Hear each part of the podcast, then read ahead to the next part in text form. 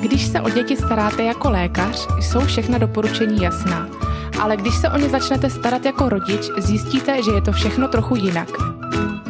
Posloucháte podcast Pediatrie na vlastní kůži.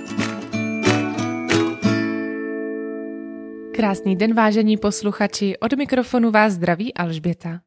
Jednou, když jsme byli na náštěvě u prarodičů, vyrazili jsme s Karlem na místní dětské hřiště. Byl tam s námi i jeden tatínek se synem. Tatínek byl velmi komunikativní, popíjel pivo a hned se začal vyptávat, kolik je Karlovi let. Jeho synovi bylo dva a půl roku. Poté, co si chlapeček několikrát sjel skluzavku, šel k tátovi, vzal mu gambrinu z ruky a napil se. Nebylo to jednou a rozhodně to nevypadalo, jako že by dítě pilo pivo poprvé. Myslela jsem si o tom svoje a nekomentovala jsem to. Pak jsem to vyprávěla doma manželovi a ten se divil, že jsem nic neřekla. Však si pediatr, možná by to od tebe ten otec vzal a zamyslel se nad tím. Manžel tedy není doktor a trochu mě přeceňuje. Argumentovala jsem nevyžádanými radami a jak je sama nesnáším. Když by pivo pán nabízel Karlovi, tak to by bylo něco jiného. A kdyby ho nabízel nějakému jinému dítěti na hřišti, to bych se také určitě ohradila. Jaký je pak ale vlastně rozdíl, když někdo píše na sociálních sítích nějaké rady, které mohou zdraví dítěte poškodit? Není vlastně trochu i mojí morální povinností na to nějak zareagovat? Jasně, můžu napsat komentář, ale komentář se dá vymazat, profil zablokovat, to všichni známe. Popravdě, dokud jsme nezačali s podcastem, tak jsem Instagram neměla. Teď se někdy nestačím divit, co se všechno nedozvím. A to i v podcastech, které teď ráda poslouchám. Občas nám dokonce někdo pošle nějaký příspěvek, jestli se k tomu můžeme vyjádřit, že se jim to nějak nezdá.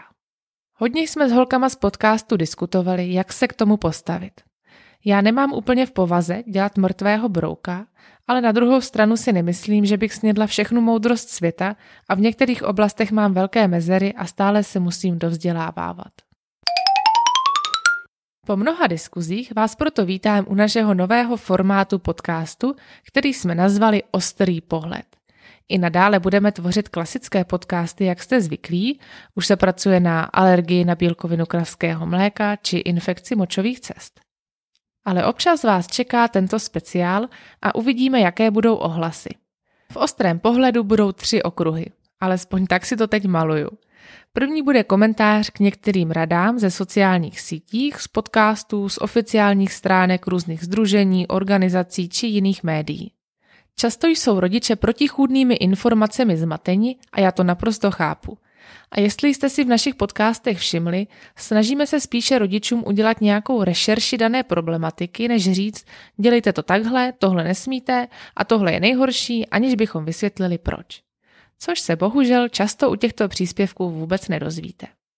A když už se někdo zeptá, tak je odkázán na svůj selský rozum či na zakoupení nějakého webináře.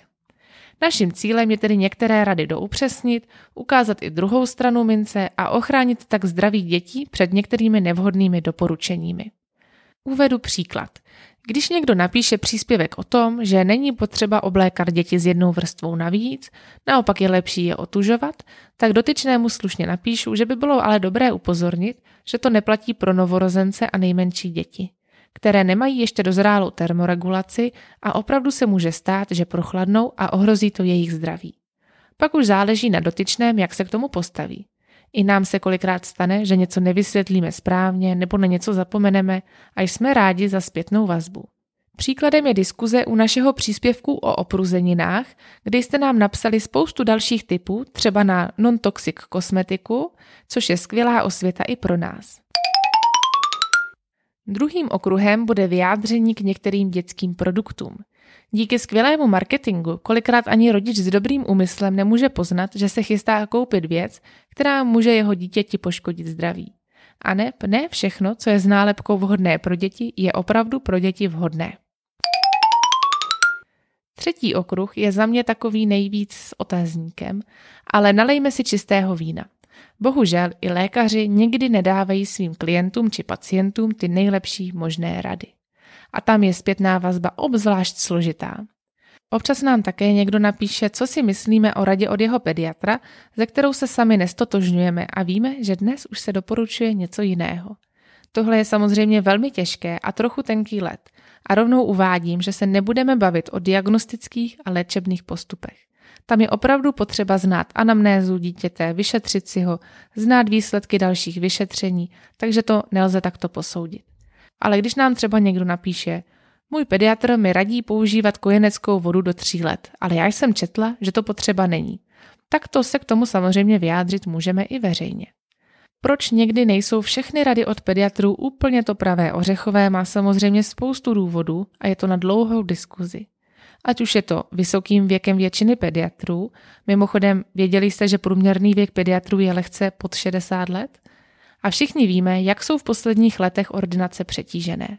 A představte si pediatra, kterému je 70 let, za den vyšetří 40 nemocných dětí a večer si jde přečíst 30 stránek v angličtině nejnovějších poznatků o zavedení příkrmu. Věřte tomu, že orientovat se jen ve všech úhradových vyhláškách či v nových očkovacích schématech zabere opravdu hodně času.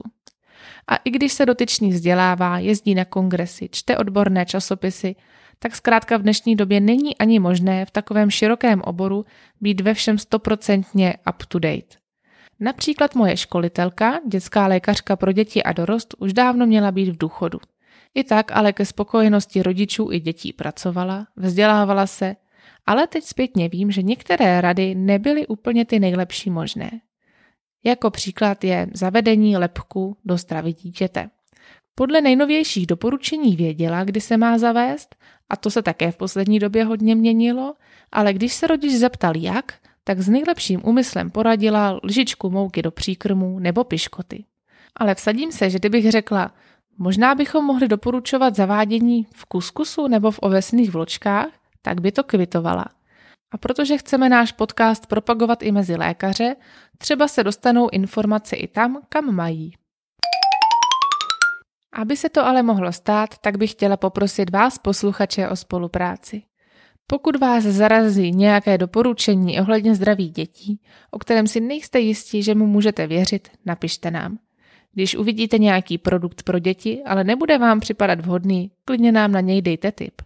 A do třetice, pokud by se vám nezdálo doporučení od pediatra, můžete nám také dát zpětnou vazbu. Kontaktovat nás můžete na Instagramu a Facebooku Pediatrie na vlastní kůži či na e-mailu pediatrie na vlastní kůži zavináč gmail.com. Na závěr bych chtěla ještě zmínit naší motivaci. Zatímco celá řada influencerů, podcasterů, různých online poraden a podobných projektů funguje na komerční bázi a své autory živí, my celý podcast děláme neziskově a zadarmo. Nespolupracujeme s žádnými společnostmi ani neděláme propagaci nějakých výrobků. A ano, první nabídka spolupráce byla na rektální rourku, ale přišly i zajímavější. Stejně jako product placement odmítáme i různé nabídky zapojit se do placených webinářů či jiných projektů, i když jsou třeba velmi zajímavé a kvalitní. Ale to zkrátka není naším cílem. Podcast a vše kolem neděláme pro naše obohacení, zviditelnění či schánění klientů. Hlavním důvodem naší tvorby je zůstat v kontaktu s medicínou i na našich rodičovských dovolených, vzdělávat se v oboru a především šířit naše poznatky dál a zajistit tak dostupné a hlavně kvalitní informace pro všechny. Za dva dny, ve středu, zveřejníme první díl Ostrého pohledu, tak se těšíme na vaši zpětnou vazbu. Pokud nechcete, aby vám epizoda unikla, nezapomeňte si dát podcast k odběru.